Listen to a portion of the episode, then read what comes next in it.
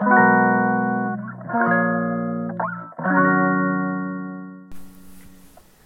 んにちは。ヨガじゃない話倉本々子です、えー、昨日ですねあのアップルストアに行きました。もしかして初めて行ったかもしれないんですけどちょっとね Apple Watch と iPhone の接続っていうんですかねうまくいかなくて行ったんですけど要は Apple Watch もね壊れてないみたいであの電話でね調べた限り。あとは iPhone もどうやら壊れてなさそう。だけど Apple Watch ってこの時計内でねいろいろ設定するんじゃなくて iPhone で設定するんですって。文字盤を変えたりとかこのちっちゃい文字盤の中にね時計の文字盤の中にアプリとかがね入れられるんですけどそれをどれを入れるかっていうのを選択したりするのも全部 iPhone でやっていくんですよね。それのねアプリがねなぜか開かないんですよ。立ち上がらなくて。で電話のカスタマーセンターのお兄さんもお手上げみたいになっちゃってあのセンターにねそのアップルストアの直すスペシャリストみたいな人のところに行ってくださいっていうんで行ったんですけどそこでなんとね初期化？携帯を買った状態？にしないといけない。でバックアップってよく取るとか言うじゃないですか。で初期化したとしても例えばバックアップが w i f i の中でね戻せば今まで使っていたアプリの位置とかねものとか全部記録されてることとかも元に戻るんですけどそれをやったらダメだったみたいなんですよ。そのバックアップの段階でなんだかそのがんウイルス的なね例えばそういったものがなってしまってそれが原因だとバックアップの情報に。なのでそれを元に戻したらまた使えなくなっちゃうかもっていうんでもう皿の携帯からスタートしてるんですけど子どもたちの写真とかねは iCloud っていうやつに保存してあるんじゃないんですか。で LINE もなんか LINE 独自でバックアップしてますよね。なのでえ別に大丈夫かもって思ったんですよね。うん、でアプリは使うものだけもう一回撮るみたいな、うん、感じにしていけばいいのかなって思った時に自分のそのあの使うアプリダウンロードしたアプリっていうところから見るんですよみたいなそんなことから教えてもらって今までダウンロードしたことあるアプリっていうのがアプリのストアから見れたのでそこからチョイスしていくとほとんど使ってないアプリだったんですね。だからえ全然いきなりね要は初期状態になったとしても問題はないし逆にこうすっきりなるっていうのかな。携帯の中の断捨離じゃないけど今まで使ってなかったのがごちゃごちゃってなってたりそれをまた消すっていう作業もまた面倒くさかったりするけどなんかすっきりした感覚でねあの身軽になった感じでね今はいます。で無事ねアプローチと接続ができて私アプローチつけてから携帯を見る回数が減ったのでそれがね一番のメリットかなって思ってます携帯あんまり見たくないので通知が来たらパッてそれだけ見て必要なものだけ返すっていう感じにしてるんですけどすごく心地がいいですねそして今日はそんな全然アプローチの話じゃなくてあの HSP のねお話少しまたしようかなと思っていてというのも自己肯定感がね高まるトークセッションっていうので今あの、行っているんですけど本当に毎日のようにいろんな方とお話をしていて HSP の良さっていうことにもっともっとフォーカスして考えられたらなっていうふうにふと思ったのでお話ししようかなと思ってます。今日お話しした方と、うん、共通する話題があってそれがヨガをした時要は自分がこれだって思った時とかうん習っていただけじゃなくて先生として伝えていきたいなって思ったきっかけだったりとかヨガが好きになったきっかけの日をすごく覚えてるって言ってらっしゃったんですね。でそのヨガをした時の感覚心地よすぎてって脳がもう普段だったらきっとたくさんのことを考えてるんでしょうけどああたくさんのこと考えてるなって言って過ごしてるわけでもなくそれがいつも通り習慣の自分の思考の量とかね悩みの数とかで多分考えていたもののヨガをした時にすごく脳がすっきりした感覚がねあったって言ってたんですよ。でこの感動がね忘れられなくてうーんそのヨガスタジオから帰りの道までの夕日の色だったりとか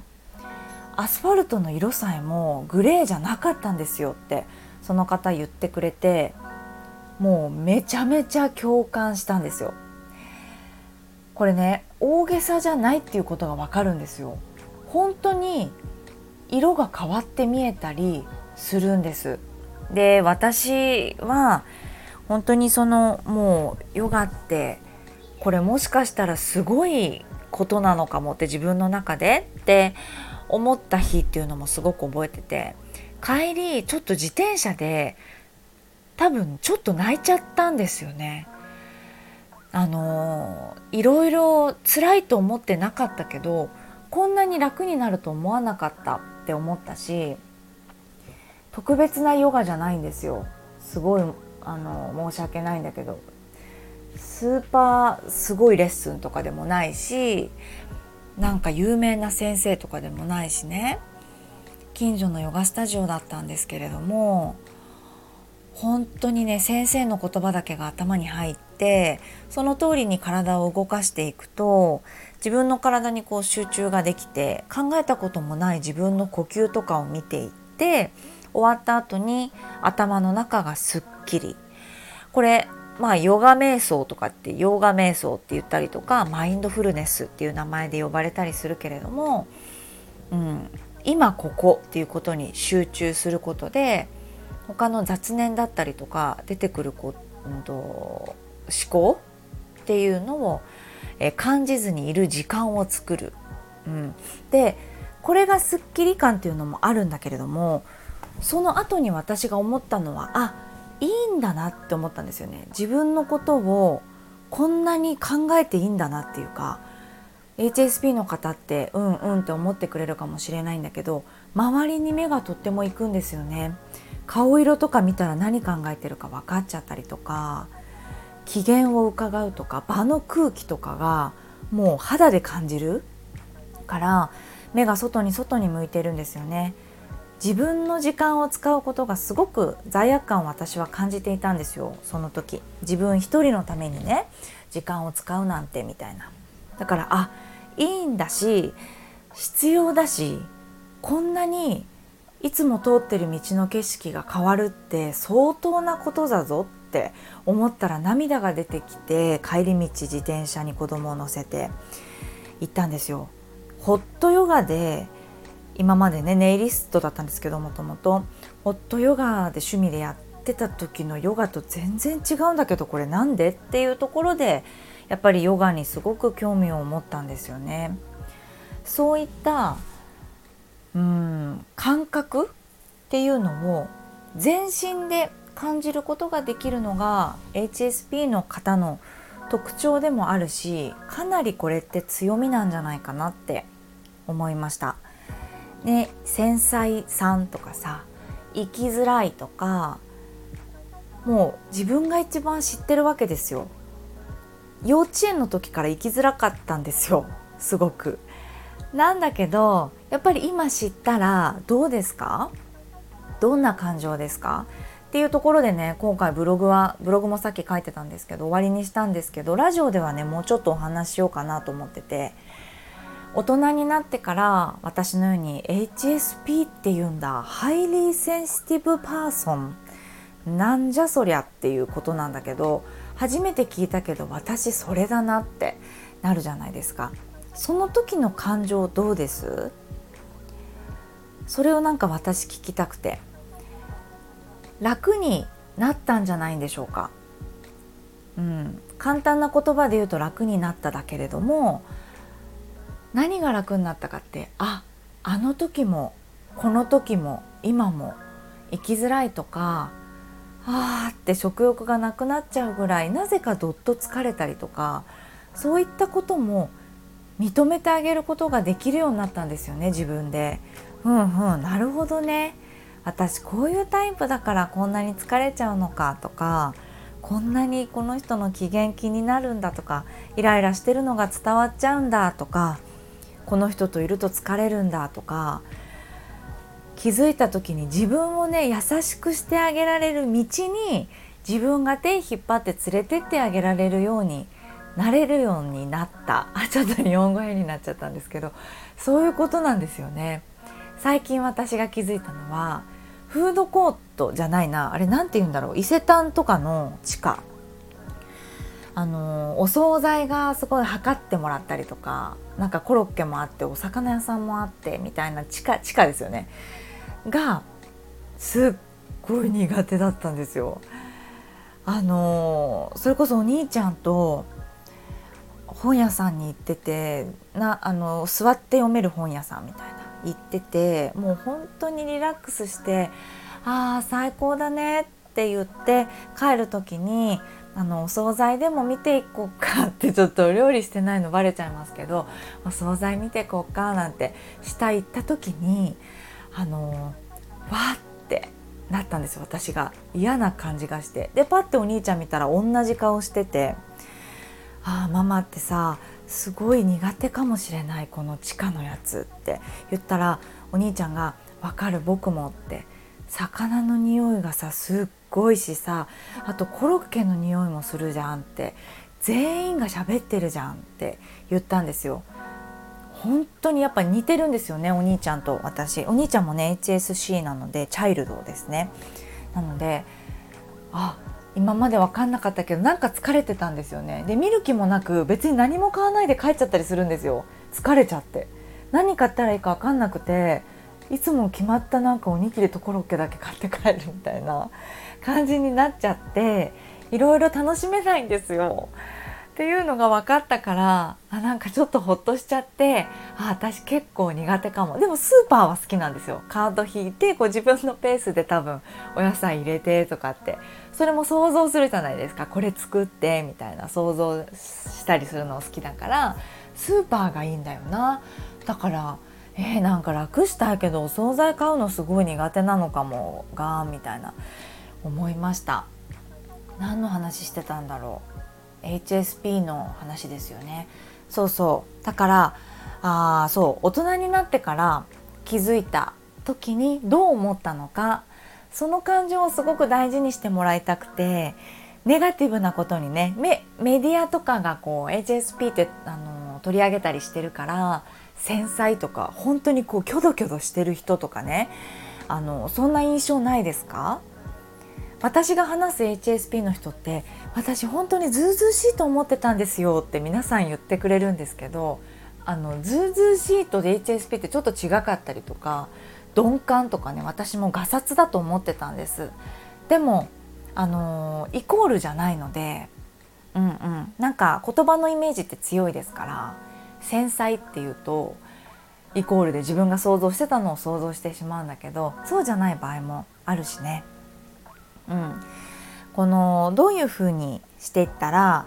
自分が生きやすくね苦手なところは避ければいいし、うん、っていう風な見方をしてもらいたいなって。であと良さがやっぱりすごいぞっていうのを私は言いたい。この例えて言ってくださった見える景色が違うんですよって。言ってくれたじゃないですかその方。で私もしょっちゅうそういうこと言うんですよ。景色が違うとか。これね表現じゃないんですよ。本当に違く見えるんです。色とか空気とかが。色も違ければ風とかも違うし音も違く感じるみたいなちょっと変に思ってますかね。そんな風に思えるぐらい全身でマインドフルネスを感じたりとか幸せとかわー気持ちいい天気いいみたいな。それだけでもう最高にハッピーのメーターがバイーンってこう振り切るぐらいな感じ